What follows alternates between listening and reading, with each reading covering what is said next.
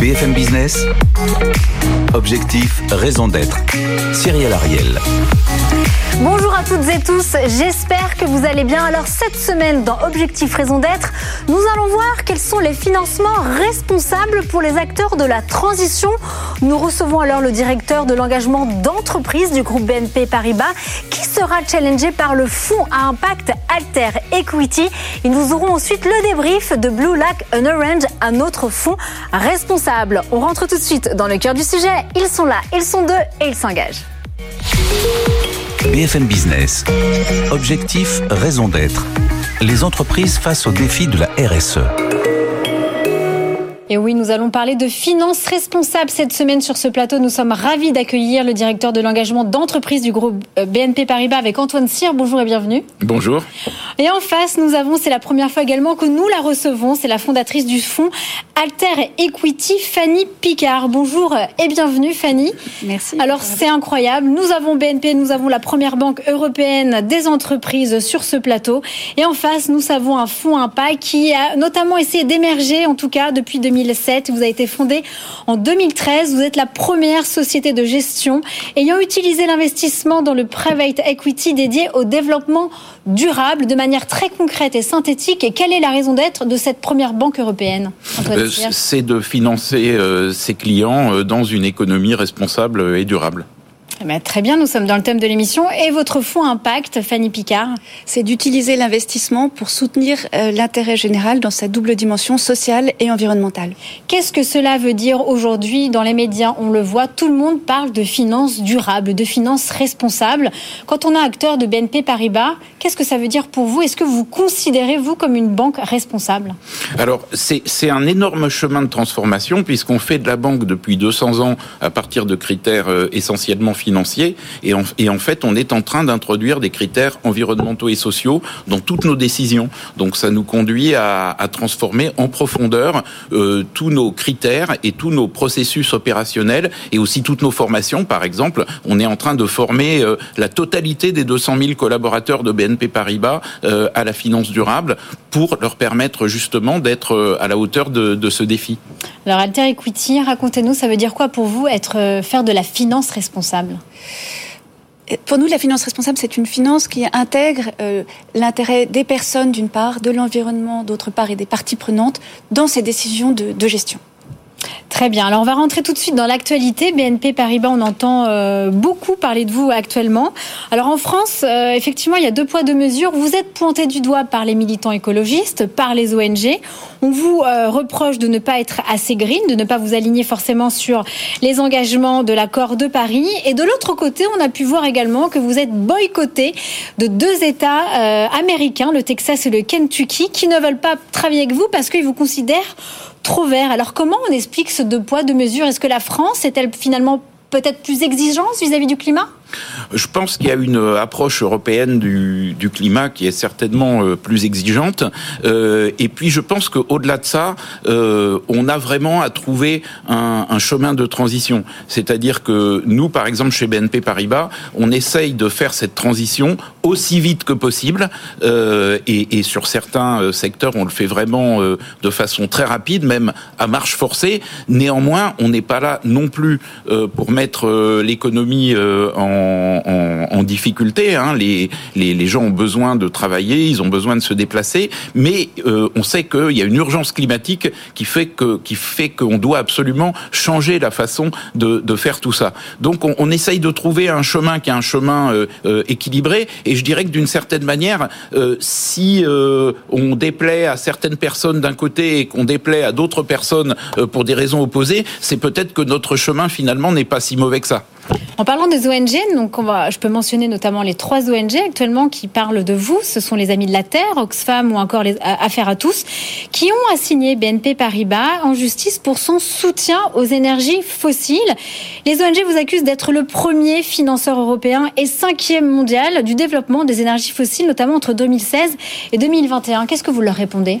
Alors que, en fait, nous, on a été créé il y a près de 200 ans pour accompagner la révolution industrielle. La révolution industrielle, elle a été carbonée et pendant des années, on a financé, comme toutes les autres banques, hein, une économie carbonée. Alors simplement, comme on est la première banque européenne, les chiffres sont, sont plus gros sur nous. Mais euh, ce qui est intéressant, c'est qu'au cours des cinq dernières années, euh, on a fait des transformations qui sont très importantes et qui évidemment ne se voient pas quand vous faites un chiffre qui cumule euh, de 2016 à 2022. Euh, vous ne voyez pas que euh, bah, au début de la période 2016, vous êtes au lendemain de l'accord de Paris, vous êtes encore un peu dans le monde ancien et en 2022, vous êtes déjà dans un monde complètement différent. Pour illustrer ça, il y a le fait qu'il y a une dizaine d'années, par exemple, si on regarde nos financements de l'énergie, euh, on finançait à peu près 90% euh, d'énergie euh, fossile dans notre portefeuille d'énergie et euh, peut-être et 10% d'énergie qu'on peut qualifier de, bas carbone.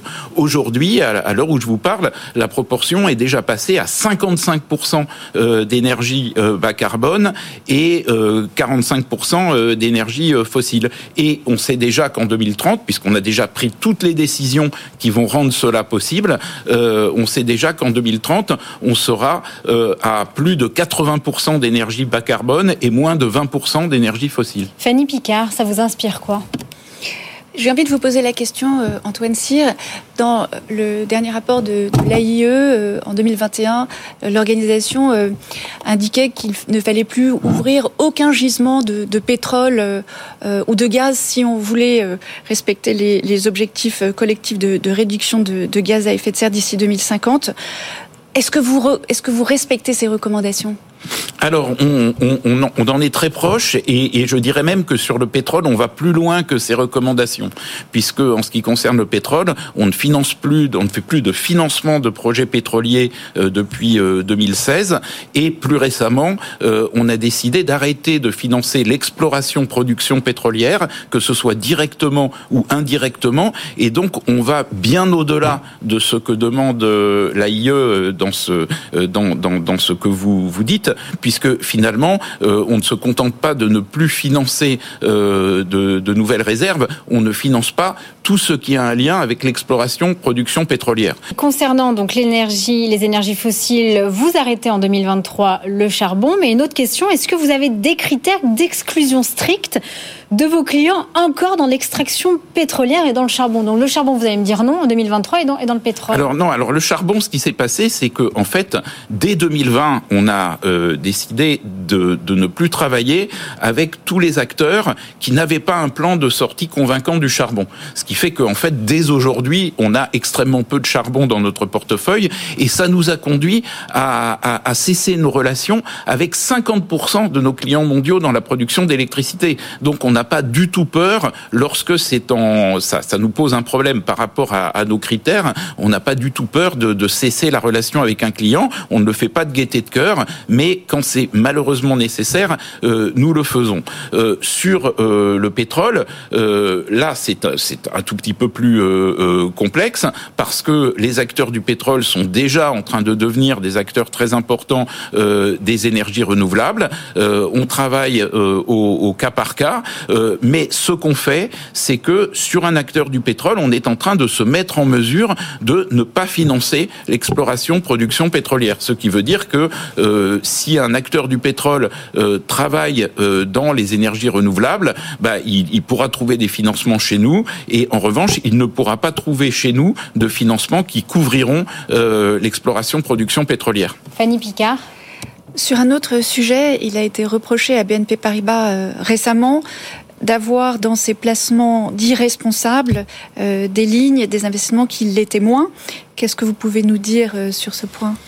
Ben, alors d'abord, c'est une transformation. Hein. L'univers des placements, c'est une transformation absolument énorme. Je rappelle que chez BNP Paribas Asset Management, euh, pour servir les clients du monde entier, euh, on travaille sur un univers d'investissement de 14 000 valeurs. Donc, euh, évidemment que euh, entre guillemets, euh, verdir des univers euh, aussi larges, ça prend du temps, ça demande beaucoup de rigueur et ça demande aussi parfois de faire évoluer les politiques. C'est-à-dire que quelque chose qui pouvait sembler juste il y a deux ans, par exemple, peut sembler moins juste aujourd'hui parce que le monde a évolué, parce que nos, nos propres outils ont évolué, et donc il peut y avoir des décisions différentes qui sont prises. En l'occurrence, là, je crois que vous faites allusion à une émission de, de, de, de, télévision qui, qui, qui, par exemple, citait une société qui s'appelle Toro, et on dit ah, regardez, ils ont une, une société soi-disant durable dans leur portefeuille qui s'appelle Toro euh, parce que euh, elle, elle, en fait, elle permet d'arroser des golfs et les golfs c'est pas durable. Mais en fait, Toro c'est pas du tout ça. C'est une société qui a euh, un système qui permet d'économiser très fortement l'eau d'arrosage. Leurs clients sont principalement des collectivités et des espaces verts et effectivement 14% de leurs clients sont des golfs. Et, et ma foi, je ne crois pas que la solution qu'ils proposent soit moins durable parce que 14% de leurs clients sont des golfs. Et dernière question, malheureusement, on a plein de questions, euh, même sur Total, etc., qui est l'un de vos clients.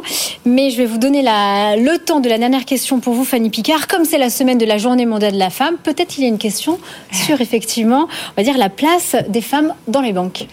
Oui, je voulais vous demander, Antoine Cyr, la Fédération bancaire française indique que euh, plus de 50%, 57% des employés des banques euh, sont des femmes et seulement un tiers euh, à des fonctions euh, de, de, de, haute direction. Euh, qu'est-ce que vous faites, vous, chez BNP Paribas, pour les femmes? Alors c'est un sujet euh, extrêmement euh, important pour nous. C'est un sujet euh, dont s'occupe bien entendu notre DRH qui est une femme, mais aussi notre directeur général qui est un homme hein, et qui est extrêmement mobilisé comme nous tous sur ce sujet-là. Donc très concrètement, on se fixe des objectifs que l'on atteint d'ailleurs. on s'est fixé comme objectif d'avoir 50%, plus de 50% de femmes dans ce qu'on appelle les talents, c'est-à-dire les talents, ce sont en fait les, les gens qui sont amenés à être les futurs leaders. Donc si vous voulez qu'à un moment donné, il y ait 50% de femmes chez vos leaders, il faut que dans le vivier que vous travaillez, il y ait 50% et même, je dirais, pour être euh, un peu plus sûr de votre coup, un tout petit peu plus de 50%. C'est c'est ce qui se passe actuellement euh, chez nous, c'est déjà le cas. Euh, et puis ensuite, il faut se fixer pour les postes de haute direction des points de passage. Donc là, notre point de passage prochain, c'est 2025. Il faut que pour les, à la fois pour les 100 principaux cadres de l'entreprise et pour le comité exécutif, on soit à au moins 40% de femmes. On sait qu'on y sera. Euh, et bien entendu, ce 2025 n'est qu'un point de passage, hein, puisque l'objectif qui, a, qui, qui sera fixé pour un tout petit peu plus tard, mais pas beaucoup plus tard, euh, sera d'atteindre la parité. Merci beaucoup à vous deux. Il est temps de passer au débrief de la semaine. BFM Business. Objectif, raison d'être. Le débrief. Et nous sommes ravis d'accueillir Bertrand Badré sur ce plateau pour le débrief de la semaine. Je le rappelle, vous êtes l'ancien directeur général de la Banque mondiale et vous êtes surtout le fondateur de Blue Lake and Orange Sustainable Capital, un fonds d'investissement dans le développement durable dans les pays émergents et en développement. Merci infiniment Bertrand Badré d'être avec nous. Alors tout d'abord, que pensez-vous de ce que vous venez d'entendre? Et puis je vous laisse poser vos questions à Antoine Cyr. Merci, merci Cyril. Bonjour Antoine. Euh, moi j'ai une première question. Vous avez parlé euh, à plusieurs reprises, vous avez insisté sur le fait que vous avez une stratégie équilibrée j'allais dire raisonnable. Euh, le problème, c'est que Fanny l'a rappelé, euh, il y a quelques urgences aujourd'hui. Est-ce qu'être équilibré, raisonnable, good enough, diraient les anglo-saxons, c'est quelque chose de satisfaisant aujourd'hui? Et au fond, est-ce que votre stratégie équilibrée, c'est une espèce de calcul des coûts-avantages qui vous dit je passe euh, entre les ONG à droite, le gouverneur de Floride à gauche et au total j'y vais Ou est-ce que derrière, il y a une vraie conviction? Non, il y a une vraie conviction et il y a le vrai euh, suivi de scénarios scientifiques. C'est-à-dire que, par exemple, la, trajectoire qu'on est en train d'adopter euh, de remplacement en fait des énergies fossiles dans notre portefeuille énergie euh, par euh, les énergies renouvelables, hein, parce que c'est vraiment ça qu'on est en train de faire. On est en train de, de, tourner la page du fossile et de la remplacer par le renouvelable. C'est notre stratégie. Donc c'est une stratégie qui est, qui est extrêmement déterminée et c'est ensuite une stratégie qui est parfaitement en ligne avec les scénarios de, de l'AIE qui ont été plusieurs fois évoqués. Donc à un moment, il y a des économistes qui travaillent d'ailleurs sur la base des scientifiques qui font des scénarios. Ces scénarios-là intègre déjà une forme d'équilibre et nous suivons ces scénarios. Donc, donc nous ne sommes pas en train d'inventer notre propre équilibre qui serait un équilibre un peu politique ou, ou, ou, ou, qui essaierait de ménager la chèvre et le chou. Nous sommes en train de travailler à partir d'équilibres qui existent dans des scénarios qui sont sur la table. En revanche, il y a une chose qu'on ne peut pas faire, c'est oublier la réalité. C'est-à-dire que c'est pas une question d'équilibre politique, c'est qu'il y a des choses qui sont réelles, qui sont dans la vraie vie. Il y a un temps de l'industrie, il y a un certain nombre de choses. Vous le savez bien, vous financez des infrastructures. Une infrastructure, c'est pas un truc euh, qui apparaît du jour. On, on met pas une petite graine euh, comme dans les, les gadgets qu'on avait quand on était petit, et puis pop, l'infrastructure euh, apparaît. C'est un peu plus compliqué que ça. C'est ça que j'appelle le, le, le, temps de l'industrie. Et donc on, on, on travaille avec ce temps-là. Alors, euh, je vais pousser un peu plus loin. Euh, au fond, les questions qu'on vous pose, et celles qu'on pose d'ailleurs aujourd'hui dans cette émission, euh, elles viennent souvent euh, plutôt de la société civile. Elles viennent de hors de la finance. Et moi, je serais curieux de savoir, vous avez présenté vos résultats annuels récemment. Au fond, euh, ceux qui vous regardent avec des lunettes financières, les analyses financiers pour être très schématique, est-ce que ça les intéresse? Est-ce qu'au fond, ils vous posent des questions?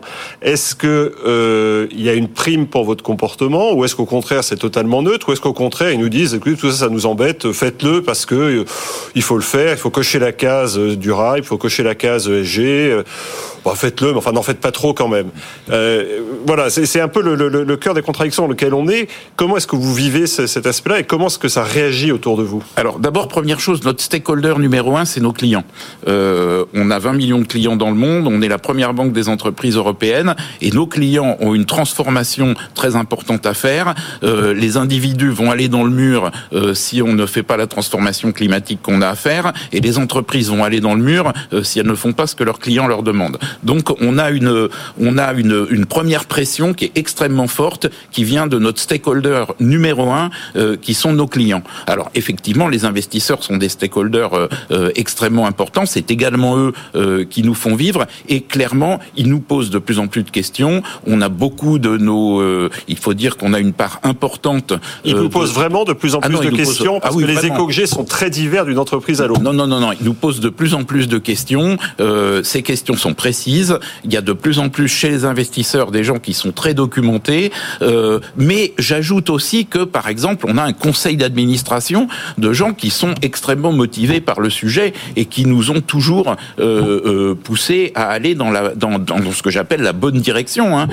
Donc, nous, on a, nous, on ne vit pas de, vrais dilemmes. La, les, les dirigeants sont convaincus, les salariés sont convaincus, les clients sont convaincus. Le seul obstacle qu'on a dans notre sur notre route, c'est vraiment le temps matériel de l'industrie. Euh, mais en termes de conviction, je pense qu'on a largement euh, assez de gens qui sont convaincus à bord. Effectivement, euh, euh Cyrielle Ariel disait tout à l'heure que euh, on était euh, boycotté par l'État du Texas ou par le Kentucky. Bon, bah voilà, c'est nous, on est nous notre notre on est une banque qui est d'abord basée en Europe et, en Europe, on a vraiment l'impression que, que, tout le monde nous suit sur ce sujet.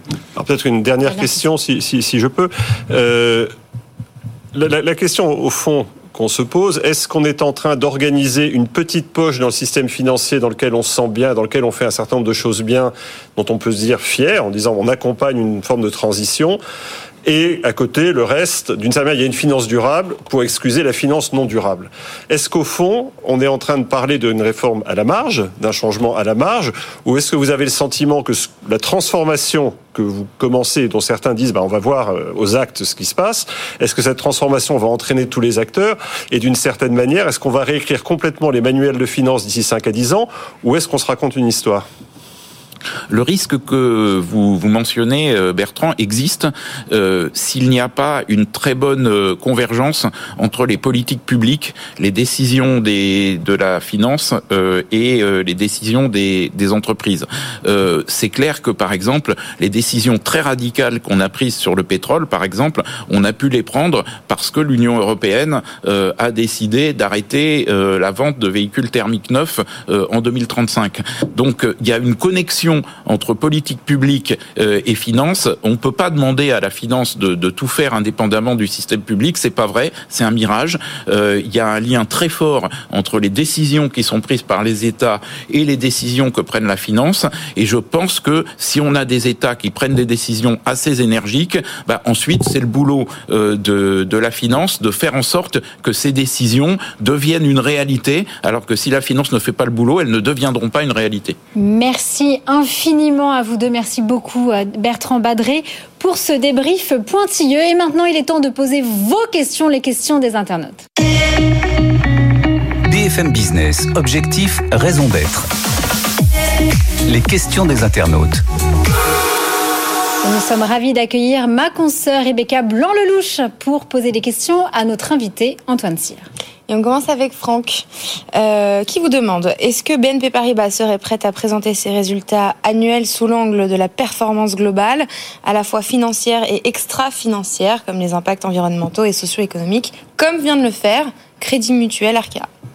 Alors, euh, on, est une entreprise beaucoup plus complexe que Crédit Mutuel Arkea, hein, qui est une entreprise régionale, très performante d'ailleurs. Mais nous, on est, euh, on travaille dans le monde entier avec des systèmes qui sont très différents, des métiers qui sont très différents, et donc c'est sans doute quelque chose qu'on fera euh, de plus en plus, je dirais, par métier, par activité, hein, en sachant que si vous prenez le, le, rapport intégré de BNP Paribas, vous allez déjà trouver énormément d'informations sur nos performances euh, extra-financières. Peut-être pas présentées encore de manière euh, euh, aussi simple, mais parce que encore une fois, on est une entreprise qui est quand même beaucoup plus grande et beaucoup plus complexe, mais on a, on donne déjà énormément d'informations. On fait ce qu'on appelle un rapport TCFD. on a la, la, la section 7 de notre euh, rapport annuel qui est entièrement dédié à ça. Et donc, on a une vraie mine d'informations pour ceux qui veulent euh, vraiment les chercher. Donc, pas totalement prête, mais on voit de l'être. Euh, on poursuit toujours avec Franck. BNP Paribas a défini sa raison d'être. Nous sommes, je cite, nous sommes au service de nos clients et du monde dans lequel nous vivons. À quand l'adoption de la qualité de société à mission? Là aussi, c'est un peu, euh, on a choisi d'avoir une raison d'être très vite parce que ça nous semblait compatible avec la diversité de nos métiers. Statutaire? Elle est dans vos statuts? Non, elle est dans notre programme d'entreprise. Elle est dans notre plan d'entreprise. C'est le, le, le, choix qu'on a fait. Et euh, sur euh, la dimension euh, de d'avoir d'avoir la, la d'être une entreprise à mission, c'est vraiment quelque chose que, qui pour l'instant a été fait beaucoup par des entreprises qui sont monométiers. C'est un peu plus compliqué à faire pour un BNP Paribas qui a une qui est à la fois une banque, un gestionnaire d'actifs, un assureur, qui fait du qui est en train de, qui est en train, par exemple, nos missions, elles sont en train d'évoluer. Prenez, on parlait de transition écologique, bah, par exemple, nos, nos filiales de leasing vont d'un seul coup devenir beaucoup plus centrales dans notre activité parce que la transition écologique va faire que des biens vont être partagés entre plusieurs personnes et qu'une société de leasing, par exemple, euh, euh, euh facilite euh, cette transition. Bon, bah ça, c'est des choses euh, que quand, quand vous définissez votre mission de manière trop étroite et trop statutaire, euh, bah, vous pouvez être gêné pour faire ces choses-là qui pourtant sont de vrais progrès écologiques et sociaux. On poursuit avec Nicolas. La décision d'intégrer une part d'investissement dans le nucléaire dans le livret A passe mal auprès de la population. BNP Paribas pourrait-il proposer un livret d'épargne 100% sans énergie fossile ou fissile et 100% renouvelable et régénératif? Écoutez, nous on a, euh, on, on, finance le, le secteur de l'énergie. Encore une fois, comme les autres secteurs, hein, c'est l'énergie, c'est à peu près 4% de notre activité. Donc on, ça représente ce que représentent d'autres secteurs, l'agroalimentaire, euh, euh l'habillement. Enfin bon, chaque, on, on, finance ces activités. Et, et nous, ce qu'on est en train de faire, c'est, on considère que c'est vraiment notre mission, c'est de faire passer notre portefeuille de, de crédit du financement des énergies fossiles qui sont les énergies d'hier, au financement des énergies renouvelables, euh, qui sont les énergies d'aujourd'hui euh, et de demain. Donc c'est cette transition euh, qu'on est en train de faire, et quelqu'un qui est client de BNP Paribas est client d'une banque qui est en train de faire cette transition. Ensuite, on a des fonds d'investissement, des fonds d'épargne, qui eux sont dédiés au green, et vous avez en effet tout à fait la possibilité d'investir dans ces fonds qui sont sur les green tech. On en a un qui s'appelle Green Business. Enfin, on a une série de, de fonds qui sont entièrement dédiés euh, à des activités euh, renouvelables euh, ouvertes. Mais c'est, on, on a un travail à faire aussi, qui est la transition de toute l'économie. Très rapidement, dernière question. Dernière question de Nicolas toujours. Quand est-ce que seront appliquées les éco-conditionnalités sur les prêts et l'arrêt des investissements dans les énergies fossiles et les projets dommageables à la biodiversité? Alors, les... en, en réalité, euh, quand vous lisez nos politiques euh, de crédit sur Internet, vous vous rendez compte qu'il y a déjà énormément d'éco-conditionnalités euh, dans les prêts de BNP Paribas. C'est public, vous faites politique sectorielle, vous allez voir sur le, sur le web et vous trouverez des, des, tas d'éléments de, de, de, de, conditions, d'encadrement qui, qui régissent la façon dont on fait des crédits à un certain nombre de secteurs sensibles. Sur la biodiversité, c'est en effet quelque chose qu'on est en train de prendre en compte. J'ai été moi-même coprésident d'un groupe de travail mondial qui est en train de fixer un cadre euh, pour euh, la, biodiversité et pour la façon dont les entreprises vont expliquer leurs impacts sur la biodiversité. C'est indispensable si on veut que les banques euh, fassent des choix en fonction de ces critères. Hein. Et, nous-mêmes, par exemple, on, fait déjà un certain nombre de, crédits dans certaines zones sous condition de zéro déforestation. C'est quelque chose où on fait des crédits moins chers à des acteurs de l'agroalimentaire euh, qui sont en train d'améliorer euh, leur traitement de la biodiversité. Bref, on a tout un, on, a toute une palette de solutions qu'on est en train d'inventer parce que finalement, dans tout ça, on, on, est en train d'inventer des choses qui n'existaient pas il y a cinq ans. Donc tout ne peut pas être parfait du jour au lendemain. Merci, merci infiniment à tous mes invités. Merci infiniment Rebecca Blanc-Lelouch, Fanny Picard, Bertrand Badré et bien évidemment Antoine Cyr. Merci pour cette émission très riche, très intéressante. Et puis, si on a bien compris, allez visiter le, le site de Alter Equity, bien évidemment, et toutes les nouveautés de BNP Paribas. Merci infiniment à vous tous de nous avoir regardés ou écoutés. Je vous donne rendez-vous la semaine prochaine à la même heure, au même endroit. D'ici là, prenez soin de vous. Bye bye. BFM Business. Objectif, raison d'être. Les entreprises face aux défis de la RSE.